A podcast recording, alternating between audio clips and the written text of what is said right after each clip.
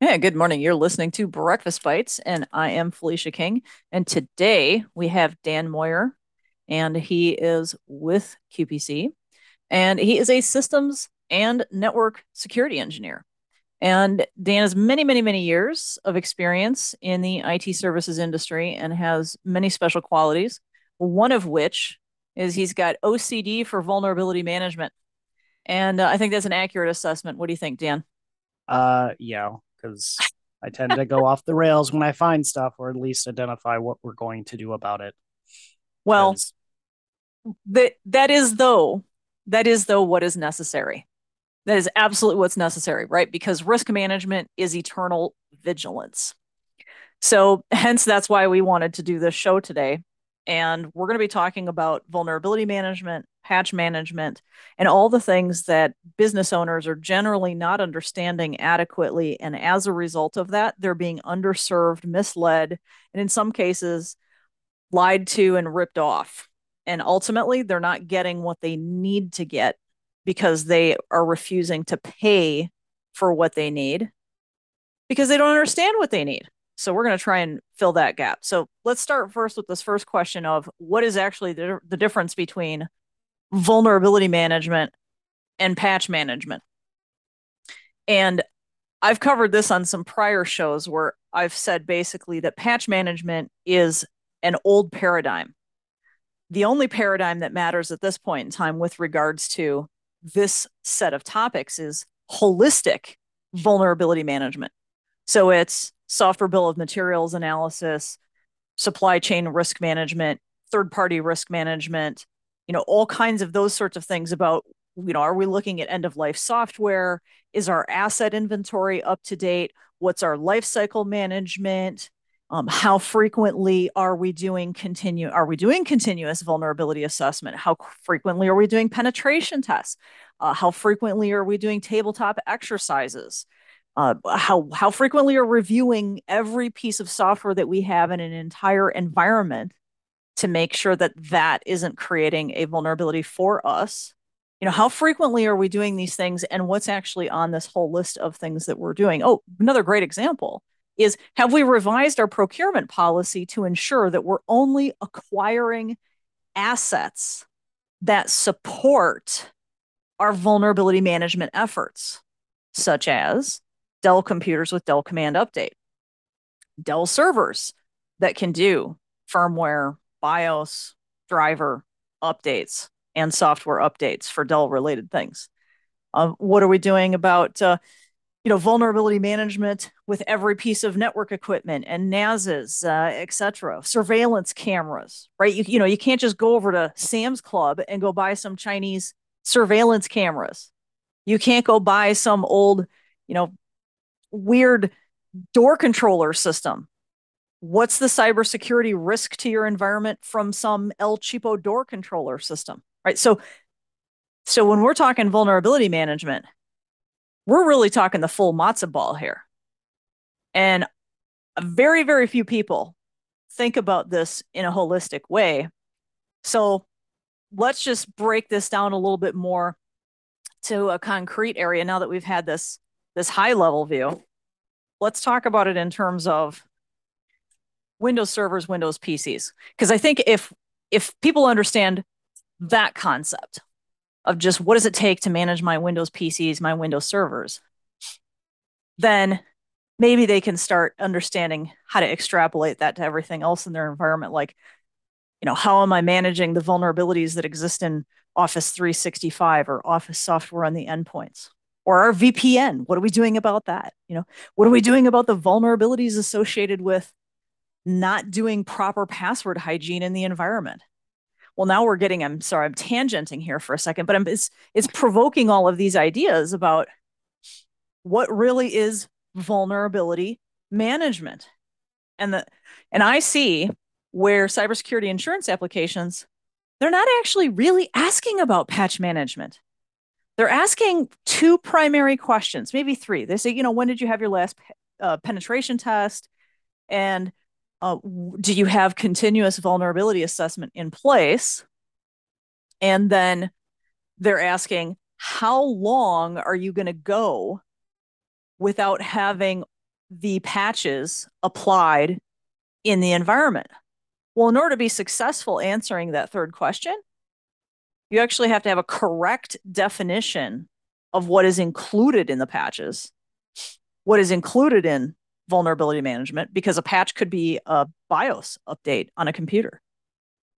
And what I tend to find is that the vast majority of IT service providers and internal IT do not have correct definitions for those. So, what are your thoughts, Dan?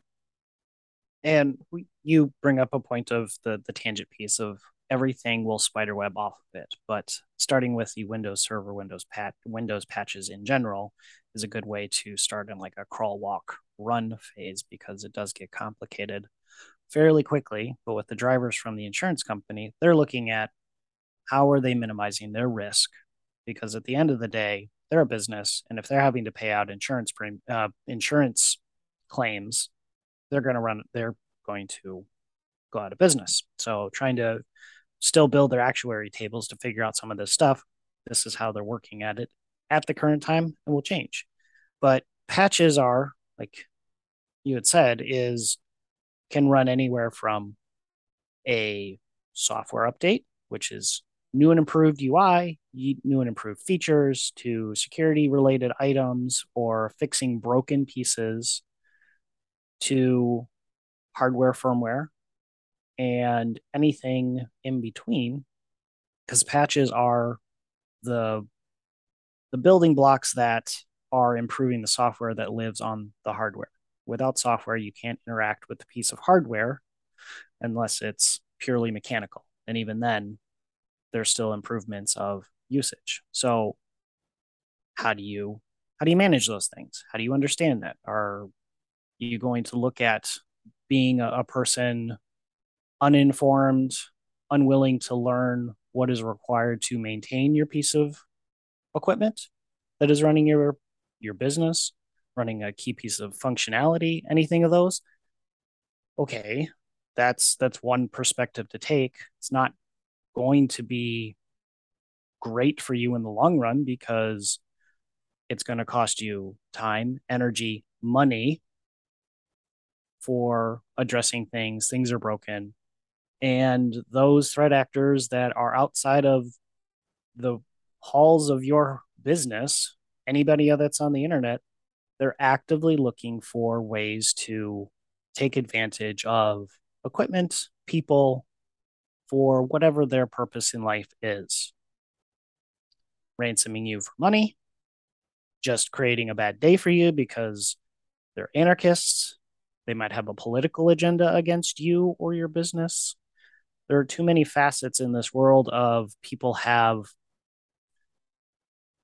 directives to cause harm or cause anarchy because they can whether they care about your business your employees or anything else. So from a, a patching perspective being educated and informed and doing your due diligence for your business your employees everything of those natures it's a good basis of understanding what those patches are required need. And these patches can be um, provided to you. If we're talking windows windows does have updates. It's great. It's fine and dandy. But microsoft's perspective is we're going to provide it to you. You download it well, we're not responsible if it interacts poorly with other software or breaks things because at the end of the day, it's not their responsibility. It's you as the owner of the piece of equipment to determine those things. So, yeah, and Windows Update too is rather incomplete. It just doesn't have visibility into me. For example, it won't even tell you that your SQL server needs to be patched. Uh, it's it's not SQL update, it's Windows update. And right. And you bring up it doesn't to, you know, it doesn't do Visual C++. plus It may or may not actually apply .NET Framework updates visibility. I've just noticed so many things that if you don't have a full third-party patch catalog that's actually thorough, and that's another interesting bit, is the lack of thoroughness in a third-party patch catalog. You know, like an Ivanti catalog has, I think, 4,000 plus applications in there. But yet, what I frequently see on IT service provider proposals is they're telling business owners that they can patch their servers and their endpoints for $50 a month. And what they're saying is, well, we automate Windows updates and some third party patches. So, what are those some 30 party some third party patches? What isn't included in that? How frequently are those third that that tool that's doing third party patches acquiring updates? I've seen tools that are like, well, we'll we'll pick up the update that something gets released within 30 days and then pushes it down. So now you're looking at potentially 30 plus days to get a third party patch. Well, the day and age of information and people finding vulnerabilities things, it comes fast and heavy and understanding your risk profile in those things and this kind of stems back to the vulnerability component of it is going apple released last week or the week before a zero day that was on all apple products. And it was to the extent that even they patched some of the very old pieces of equipment that they said they would no longer patch for. And it's like, well, do you know what you have in your environment? Oh, I don't know. Okay, we we talk about asset management. Vulnerability assessment. Okay, Apple put out this update for stuff. What's what's the risk profile for not doing it right away? Can somebody take advantage of it remotely? or do they need to physically have access to your phone? And you know, I, kind of where we stem into prioritization of vulnerabilities that come up and understanding yeah, and, timeline for those things. Well, I, I want to reiterate that you can't secure what you don't have an accurate inventory for. Yes, hardware, and, software, subcomponents of said software, and that's the one that usually gets left out. Is my my software requires .NET framework XYZ or some other Microsoft product for every install, but I need to maintain it. Okay. Well, yeah. And, and you know, oh. to that end, most IT organizations, and I, am just going to say I've never actually seen an IT organization other than a very, very highly sophisticated, professionally run IT service provider that has an accurate inventory and is actively looking for these things and properly classifying them and and so i mean it's just hard and the a lot of the stuff you have to do on a on the the front end like give you a great example of this. You know software bill of materials from my perspective has always been a thing. Well CISA just started making software bill of materials a thing maybe for the last couple of years. I mean i think it's been in the nist framework for many many many years if not 20 years. The idea has always been you should understand if you whoever is doing the first implementation of something in an environment they need to be going through a specific process for that this is exactly why you should never under any circumstances just hire some software vendor and allow them to have remote control of your servers and just like, hey, we're going to install the thing, you know? So all these business owners, they think, hey, I'm going to save money. I'm going to engage project services or professional services from the software provider. And then I'm going to tell my IT people to just give them free willy access to the servers and let them do whatever. Well, you really miss out a lot in doing that process. And in nowadays, uh, where you have zero trust threat protection software involved, that isn't even mechanically feasible anymore. But one of the massive holes that gets created is the IT staff don't know what the software dependencies are. They don't know how that specialty business line application or whatever it was, they don't know how it's affecting the environment. They don't know what it's dependent upon. So somebody's got to be looking at like, oh my goodness, I went and bought this Brother printer. And gee, it's a brand new Brother printer, but you know, Brother hasn't updated their software since like 2014. Gee, what do we get with that? Well, we get Visual C 2010 runtime. And that's unpatchable. And it's been deprecated for a really, really long time. So, who did the software bill of materials analysis on that? What's your procurement policy that supports your vulnerability management strategy where somebody needs to be looking at that stuff and saying, hey, pump the brakes. You know, no more brother printers because they don't have any software updates. And we can't be taking step backwards in our cybersecurity posture by engaging in the introduction of deprecated software into our environments. And so the thing I see happening across all the IT departments that we've ever supported is that they get petrified about breaking something. You know, some sort of a directive comes out that says, "Well, we need to clean up all this end of life software in the environment." They're like, "Well, we've we've no idea what that needs. No idea." And then executive management is like, "Don't break anything. Don't break anything." And then nobody ends up having the guts to go and uninstall the whatever and see what breaks. And they never had the discipline in the beginning to document properly during the initial application introduction process that when you install this thing, this is the process. You will screenshot control panel before and after. You will run Process Explorer and watch what it does. Funny story for you. True story. There's a product called PC Miler. And I was following my best practice for implementing PC Miler at one point in time.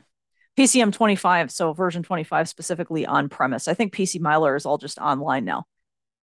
But I was sitting there doing, you know, my standard best practice, watching things. What does it do? And I could tell you some AS400 software uh, stories too.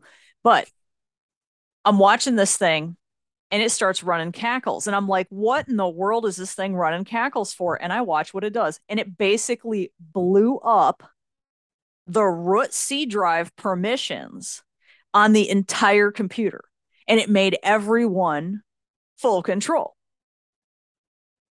This is PC Miler. So now imagine your internal IT and you got PC Miler software tech support telling you to just follow the defaults on their software installation. In the meantime, their software installation just destroyed all the security that was on your computers. And you had no idea. It's basically the the same analogy. Oh, so I, I like analogies. So, like we talked about installing software that you're not following the perspective. Would you be willing to give somebody the key to your house while you're not home to come install whatever and not tell you maybe the electrical needs there was for it because they just decided to throw stuff in, some plumbing stuff, other sorted stuff, and then you find out you come home like, oh, I have this new thing, not realizing all of the other pieces and parts that are now kind of spiderwebbed off into the rest of your house and realize if you turn off your TV, it turned off your furnace. What? Okay.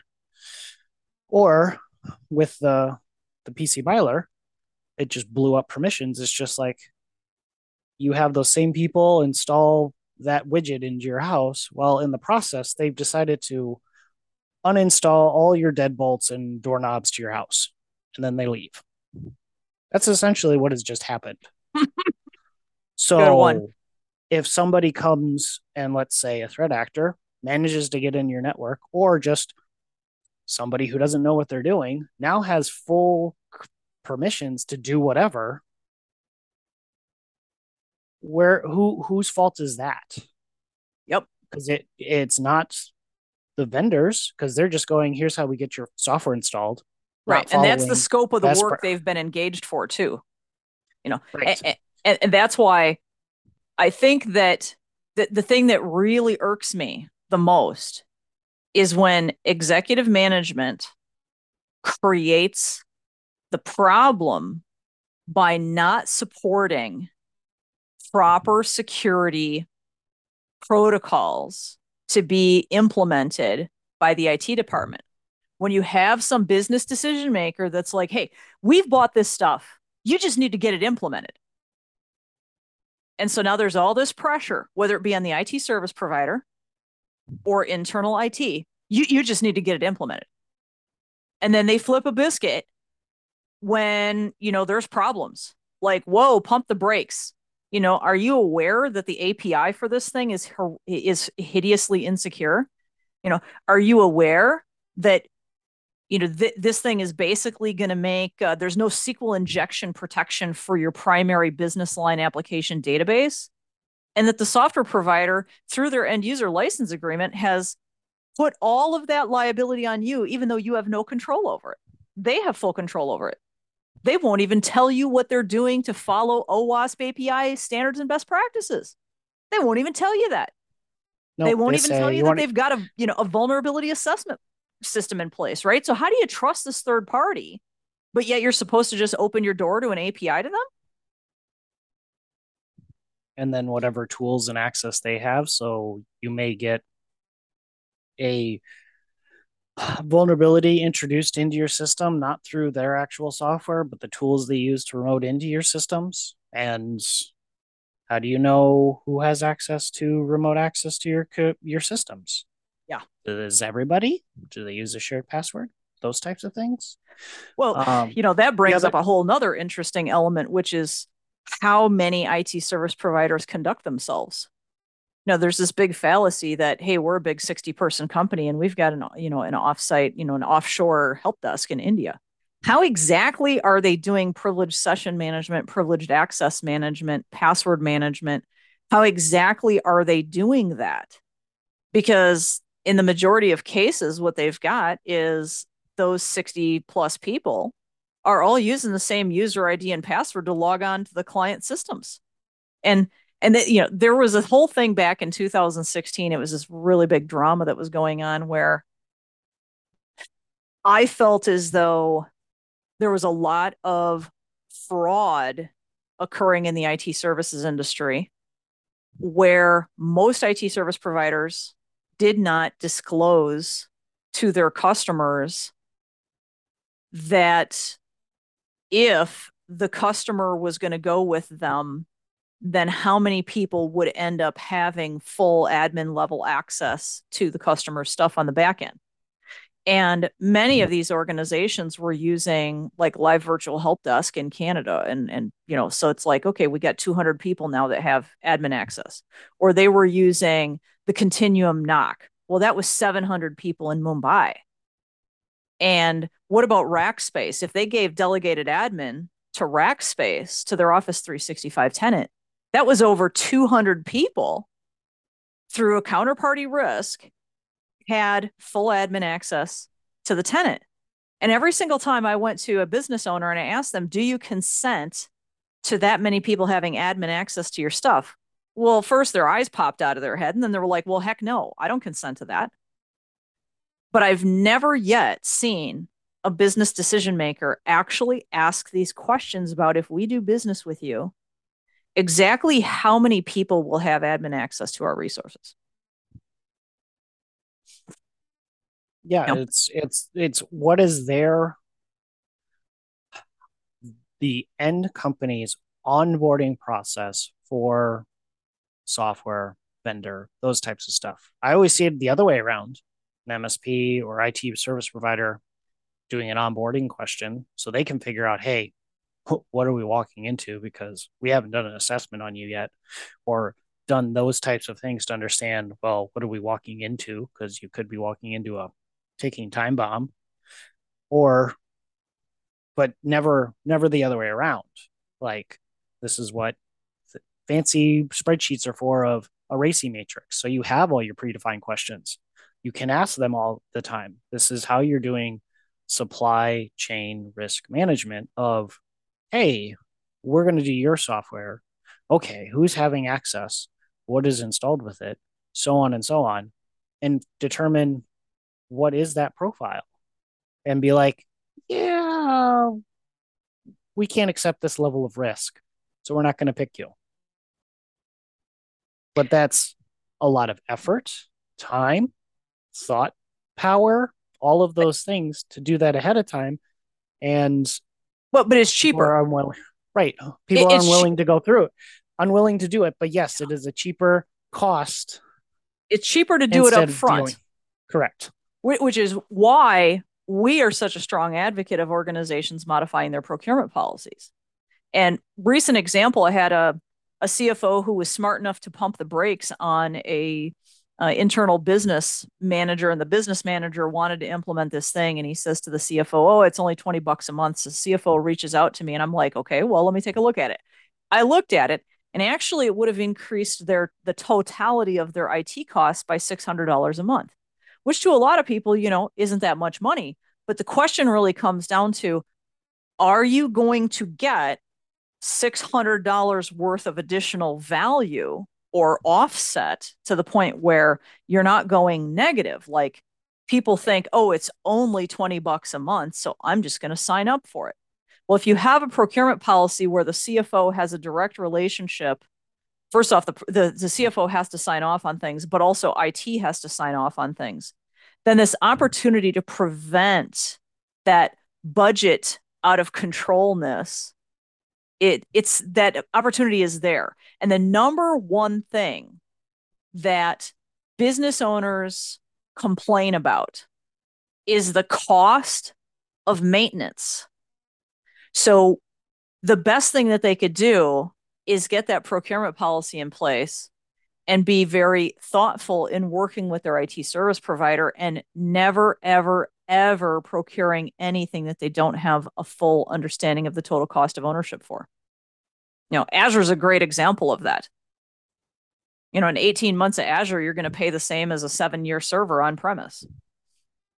Well, and that gives you perspective of what, yes, that that cost and maintenance and risk exposure is, but it also gives you that perspective because we've talked about this before of what's your regional uh regional environmental aspects that you need to consider. So like you had talked about having an associate that deals out in California. Well, they're willing to pay for that 18 month piece reoccurring because they may have a fire or they may have a blackout or they, earthquakes. They mean t- earthquakes. Like uh, New Zealand did a lot of that where they moved a lot of stuff to the cloud probably five or six years ago because, well, if they don't have any infrastructure, but they can at least get internet, they can get access to things.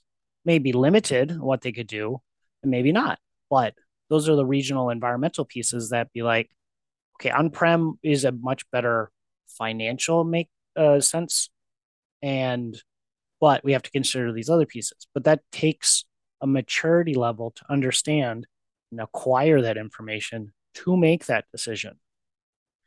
And that's where that can be hard for people because it's time, energy, putting those things in and actually growing as a business to that maturity level to try and determine those things. They want quick, easy, pill popping yeah. aspects of like, well, if I take this, bam, I have everything's magically done and fixed and the world is a better place. Yeah, I, I think they're they're absolutely looking for the easy button. And I have to reiterate where I think the primary problem comes from. And the primary problem comes from executive management who just comes up with a strategy. They decide, oh, you know, we're going to buy PeopleNet, you know, or we're going to do this or we're going to do that. And then they just come to IT as an afterthought and then start riding hard like a, you know, a wet noodle for initially and then just get more and more and more grumpy over time about why something isn't in yet. And it's like, well, because nobody gave the opportunity to IT to vet or assess anything before you went and spent the money on it. Mm-hmm. And I've seen so much fraud, and I do mean fraud over the years by software companies claiming that, oh, it's so easy.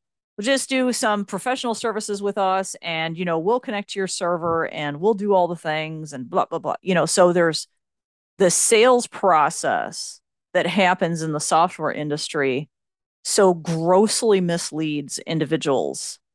It's uh it's apocalyptic. I mean it's pretty bad uh, there was another podcast we had where uh, Colin, who Colin Ruskin, the the CEO of Work Optima, was interviewed, and you know, he's got over 30 years of experience in the software industry, and he spoke quite eloquently and lengthily on this topic of how most software that's out there is minimum viable product, and you don't know the total cost of ownership of something unless you really work at it, work hard at trying to figure out what it is. And if you don't do that, pre procurement or pre contract sign on assessment, you not only lose leverage that you might have had with the software vendor, but you know somebody in there desire to be like, well, let's just get a ticketing system in there. Any ticketing system, any ticketing system will do because some ticketing system is better than no ticketing system. You know, you'll have somebody that does that and they're not making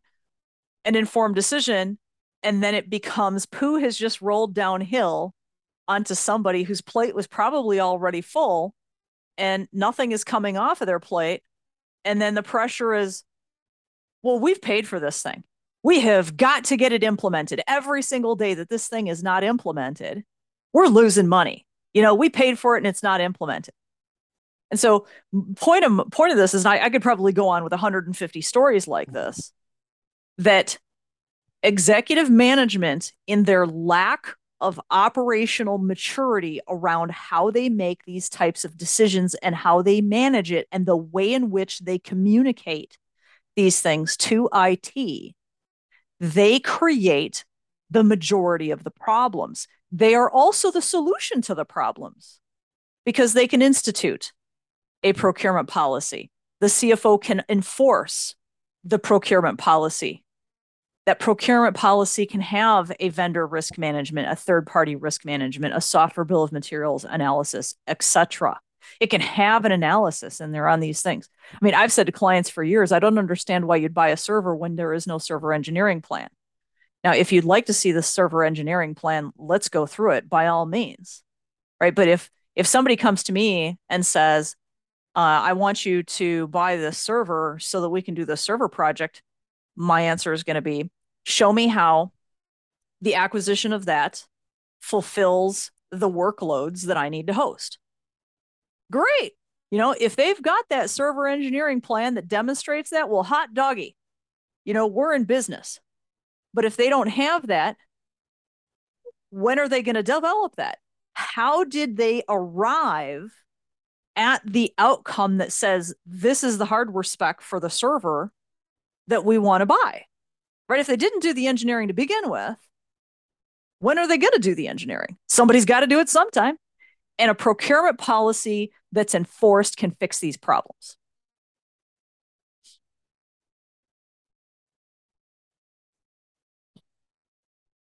I leave it up for you to comment on that, Dan. and that that's the the the piece of what is your plan and what are you dealing with? Like I said, I like analogies. Do you go and buy a vehicle just because you need a car? Or you gonna forget that you might have a family you need to put in? Oh wait, we do these vacations once a year, twice a year. Probably need a little extra storage capacity. Oh, we have a boat. Well, can we put a hitch on it? Is it powerful enough to do it? Like these are kind of all of those thought processes that you would go into procuring a laptop, a server, piece of hardware again with software as well. Like you can't judge basically you can't judge a book by its cover. And every piece of software, piece of hardware, whatever, there's a marketing slick in front of it. Makes it brighter, shinier than its competition, but doesn't really give you any real information. So it may be worth going through a proof of concept project to determine hey, we bought these devices.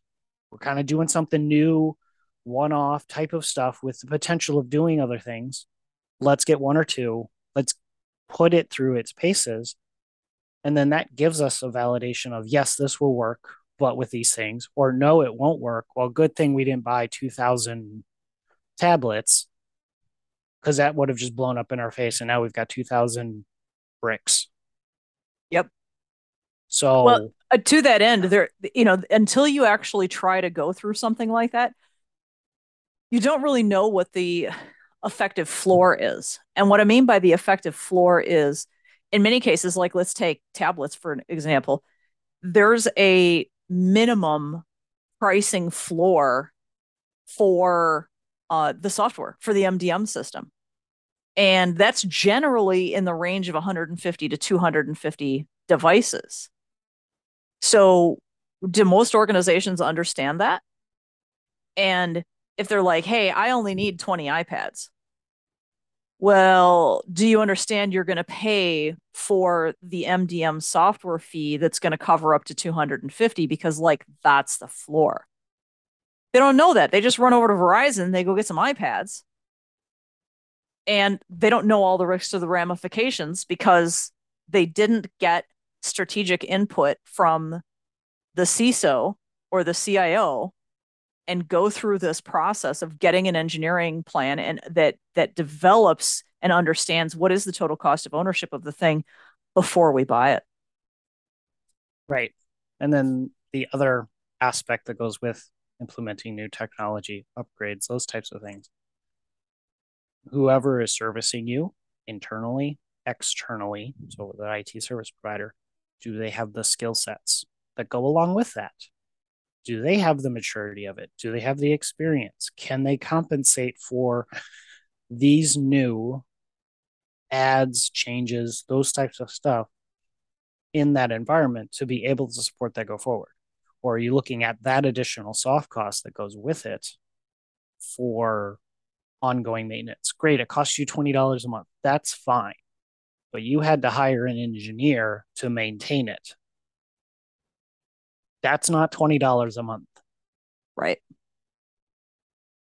Well, and, uh, to to that end, this is where SaaS is actually very helpful because SaaS can get you closer to a flat rate fixed fee annual or monthly but there's also a lot of other risks that the vast majority of people don't think about they tend to only think about budget risk well and that's kind of kind of stem us back to the the original piece of pulling in for the patching and stuff bringing up saas it's if you were to put something on prem well you have all of that maintenance and everything else that goes with that. With the SaaS you're you're you're transferring that over to that provider to be able to do that. But it's not a pick up here you go I'm now expunged from everything. You've just transferred some of the risk over but you may have inherited additional risk now from that and vulnerabilities depending on how it interconnects with things so well, well, and SaaS, I just want to define here that SaaS is not the same as taking premise server workloads right and hosting them in Azure. Because the only thing you did in that realm was drive up your costs because you're paying for somebody else's internet, their power, yep. and their server equipment, and you're paying their sales tax on so you're paying sales tax on the sales tax they already paid and their property tax that they already paid, you know, and the margin that they already, right. you know, that they're collecting, yeah. you know. Yeah, that that that's a good point to bring up. Is it's not a software that is its sole purpose does things. You've just trained the the aspect of putting stuff in Azure or Amazon or Google, whatever your cloud provider infrastructure as a service vendor would be is you've just increased your costs and just basically transferred your server to someplace else in the country to live but not necessarily fixed anything that may have actually been going on because if you haven't engineered it correctly in those cloud services well, it can make it worse you could make it worse. You could make it just as bad as it was. You may not have improved it. And then you have to also look at, okay, what skill sets does that take on top of oh yeah what team is already doing? So it's like it, there is, like you said, no easy button. Well, you know, if you're gonna do, well, we're gonna have some servers hosted in Azure and we're gonna have some on site. So you now have to have two separate backup systems, two separate mm-hmm. vulnerability management systems, two control planes, two separate SIEM logging, SOAR XDR. You know, you're literally managing two separate systems. And the other thing that really usually sends me over the top with this is people think that they can have as good a security in the cloud as they can on premise. And I haven't seen it. And the reason I haven't seen hmm. it is because the cost for Azure Firewall is around $900 a month. Whereas on premise, you could spend, let's say, $4,000 over a three year time period. Well, there, there's no contest. And so at $900 a month, if it takes you to have Azure Firewall to be able to have equivalent level of network layer security in Azure as you would if you had it on premise, nobody's writing the check for $900 a month except an organization that's got 30 servers to protect. What's the compute cost on 30 servers in Azure? Well, it's into the holy chicken biscuits phase. Yeah, and it's is that is that worth all of those pieces and parts just to say, "Ooh, I have it in the cloud." Has cloud pricing come down over the last decade? Sure. But it's still a fallacy that I have it in the cloud and it's better and cheaper. And probably will be for a very long time because you have to also worry about as those things change. They have hardware costs. They need to replace stuff. They may have an outage. Azure, Azure, Amazon, Google, they're not infallible to having a mass outage. We've seen it, I think this year, last year, definitely, of key components, and people now have lost access to their servers. Not well, because, and it's basically because of a, a poor patching is typically the cause of it or network update. Well, and, and look at the difference between OPEX and CAPEX. Right. So even let's just say you do Azure reserved instances and you've got, you know, guaranteed pricing up to a, a certain point in time. You still have to keep paying every month. I know organizations that went out of business because when COVID hit, they could not lever down. They had increased the structural floor, the structural cost of doing business to a degree that was not sustainable when they had a substantial revenue decline. So they were less resilient as an organization because they had not engaged in capex when they had the budget to do so. They said, "Oh, we want to smooth our earnings, so we want to make our year over year income and expenses match up. So we're going to go on an OPEX basis. And they just really were not big enough dogs to, to engage in that game. I mean, you got to be a pretty big dog to uh, to engage in that game. For the vast majority of the SMB market, it's a much wiser approach to save up, put money in a capital reserve account, do the capex when they have it planned out to do so, and then they can weather the storms with inflation, financial uncertainties. The other thing I've heard quite a lot of is that people who were knowledge who had that capital reserve and they were knowledgeable that inflation was increasing they had the funds and they were ready to rock and roll and they were like well we've got our life cycle management here in place. We're going to go buy that stuff now and we're going to get out ahead of it and save you know 15 20% well if you're just on an opex model and you're renting your servers every month you don't have that as an option yeah, and that was what was it? We were taught we talked about that. It was one of the big big companies that was they basically bought 15,000 laptops and other stuff because they knew stuff was happening but realized we're going to have inflation, we have the chip shortage, like all of these other factors were like we need to pull the trigger now because it will be less pain now than it would be if we were to penny pinch or not have that ability later. And it could have easily been three months later and things just went haywire. So. And that is also part of vulnerability management. yeah. Being aware of your surroundings, what's the what's the uh, factors that are happening now globally and what parts and pieces do you need? Because it could be as simple as okay, there was no chip shortage, so like your IT infrastructure piece is not necessarily effective. But what else do you do as a business? Do you have fuel that you need to deal with? Do you have parts that go to different stuff?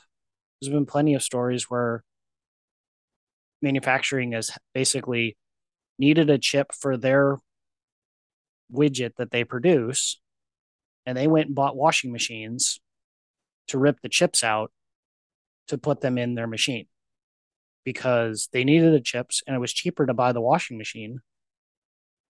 Pull the chip out and put it in their thing and they had the ability to ship those machines out. But then it's like what's the downstream effect for those? Like are you being affected by that? Because you're uh downstream from those bigger players that might take up your resources for you to continue in as a business? Are you being aware of that? Are you being vigilant so so fundamentally we have there's an enormous difference between vulnerability and patch management. And this is why I think we're both exasperated by all of the times that we see competitor IT service providers put proposals out there that say, oh, hey, we're going to patch your servers and all of your workstations for 50 bucks a month per endpoint. And what's included in that? Well, Windows updates and air quote, some third party patches. Well, what third party patches are we talking about here? Right. Are they even third party patches that I care about? I even have in my environment. What if everything that they patch you don't have? Well, what's the value in that? Yeah. I mean, big disconnect between what an organization is required to do in terms of due care due diligence and compliance with cybersecurity insurance and federal regulations and what that IT service provider is providing enormous differential and gap there. And when these business decision makers are looking only at the very narrow band topic of budget risk, then they just they fail to become informed consumers of these services. And it's not a utility. Let's talk about that for just, you know, briefly here before we wrap up. I've heard some people claim that IT is a utility, and I vehemently disagree. First off, most utilities are monopolies. You know, the electricity company, the water utility, garbage pickup, um, fire and safety, you know, and your ISP. I mean, how many do you actually get to pick from? And how right. many cell phone providers are there actually out there? Two? Are there actually right. like two companies that actually have backbone? Because everybody right. else just rides on top of those. So, in effect, utilities are almost exclusively monopoly driven and well, tend to be unitaskers as well. They only do one thing. They pick up your garbage, and you never see anything. Power, they supply you water. Great. There's some pieces that go along with that, but IT as a utility, it's that's a misnomer. Just the complexity and everything that goes along with it. It's not a I have a computer, I have IT. Well, I can give you a computer, no operating system, no other software. What good does it do to you? Nothing. Well, I think it, it also causes people to think that if IT is a utility, therefore it's a commodity. Hmm. And if it's a commodity, then it doesn't matter whether I'm with Verizon or AT&T. And in reality, you and I both know that it actually does matter whether you're with Verizon and AT&T because they both have pros and cons. You know, and you still need to understand those pros and cons in order to make an informed decision.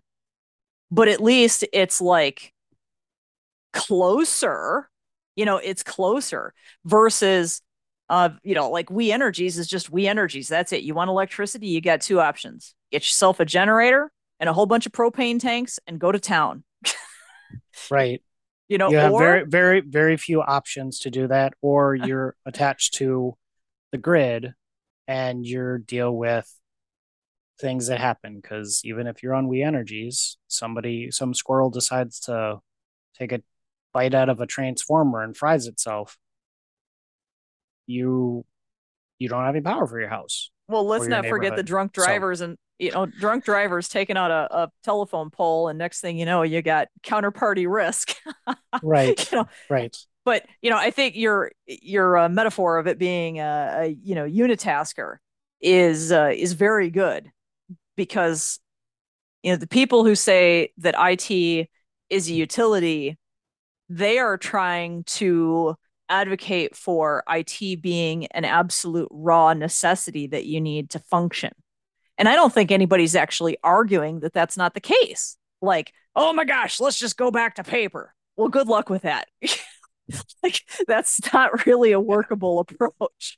It is feasible, but again, it has its costs and benefits yeah. to it because it's not a, well, you went back to paper, great, everything's right in the world. Storage, how do you retain stuff? do you need to get the carbon paper back out from like the 80s to have things in duplicate or you're handwriting stuff three four times so you've got it in triplicate quadruplicate type of thing like it has its it has its infrastructure requirements as well yeah so well you know so when these business decision makers are trying to manage budget risk their procurement process for IT service providers is all whack because they are not starting with a set of requirements. You know, I'm reminded of when I was looking at N-able as an RMM, uh, and it was my process that actually saved me.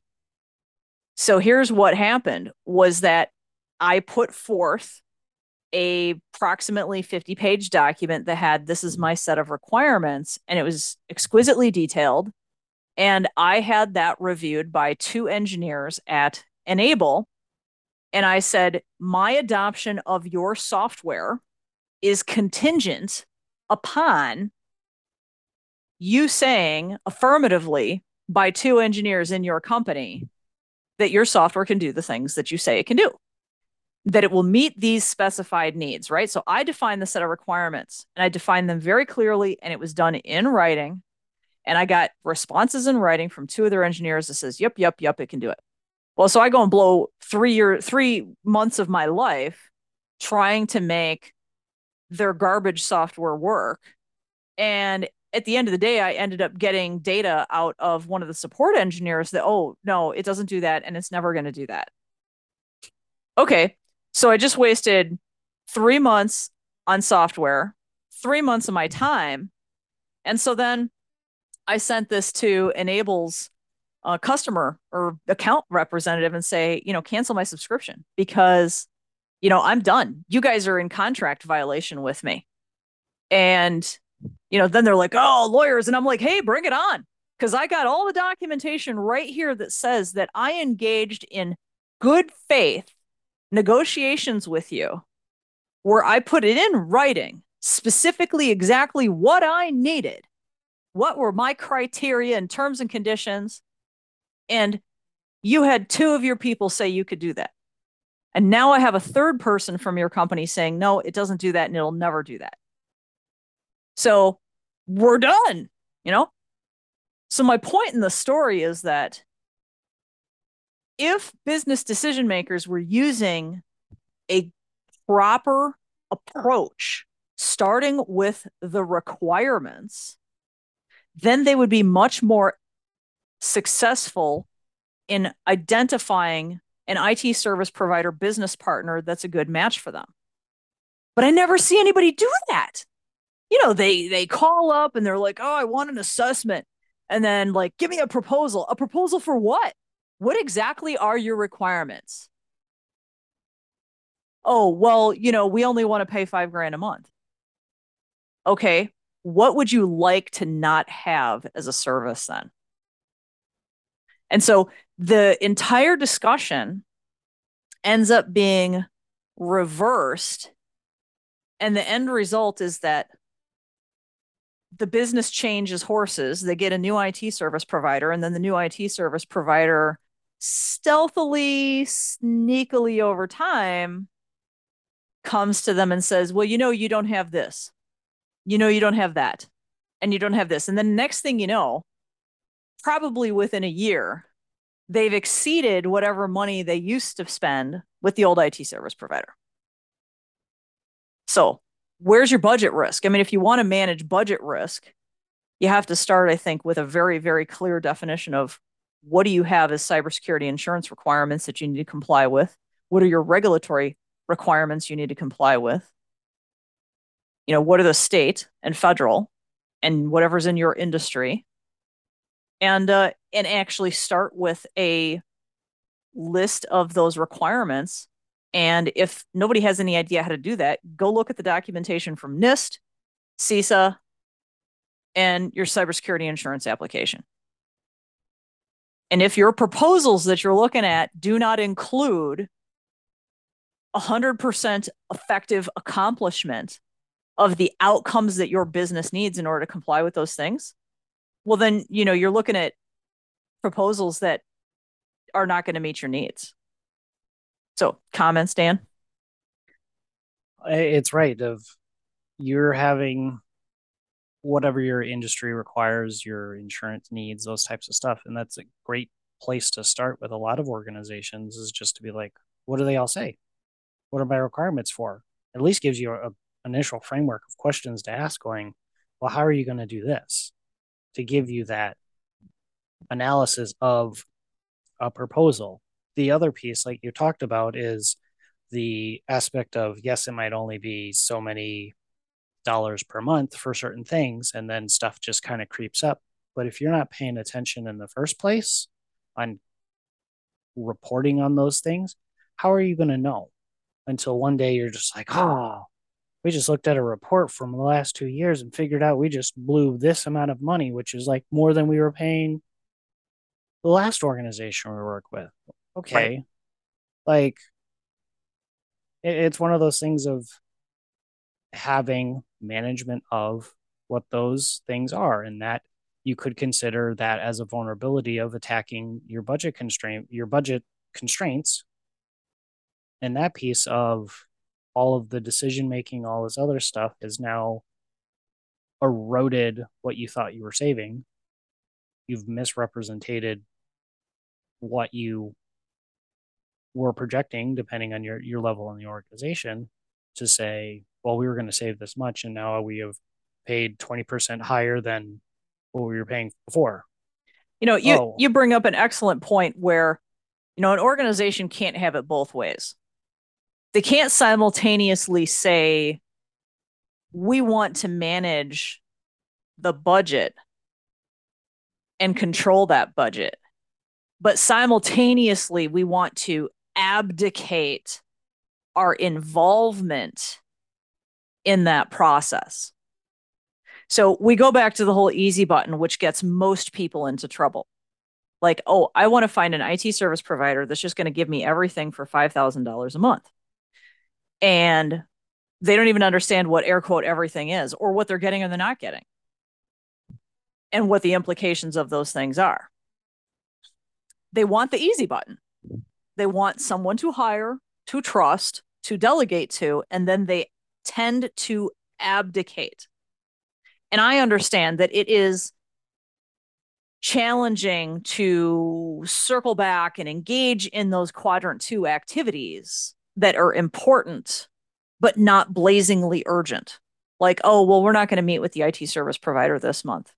You know, we, we don't have anything to talk about. Well, that's horse hockey. You've always got something important you need to talk about. If you're not talking, that's the problem. okay. Right. like that's where the problems come from. And so, you know, they can't have it both ways. They can't have it where, like, well, we want to have budgetary control. Oh, and we want to be able to manage that budget risk. But yet, we're not going to commit to number one, making the time, and two, to engaging in open and honest, proactive discussions and I see a whole lot of like rotting and festering going on, and a whole lot of perception that,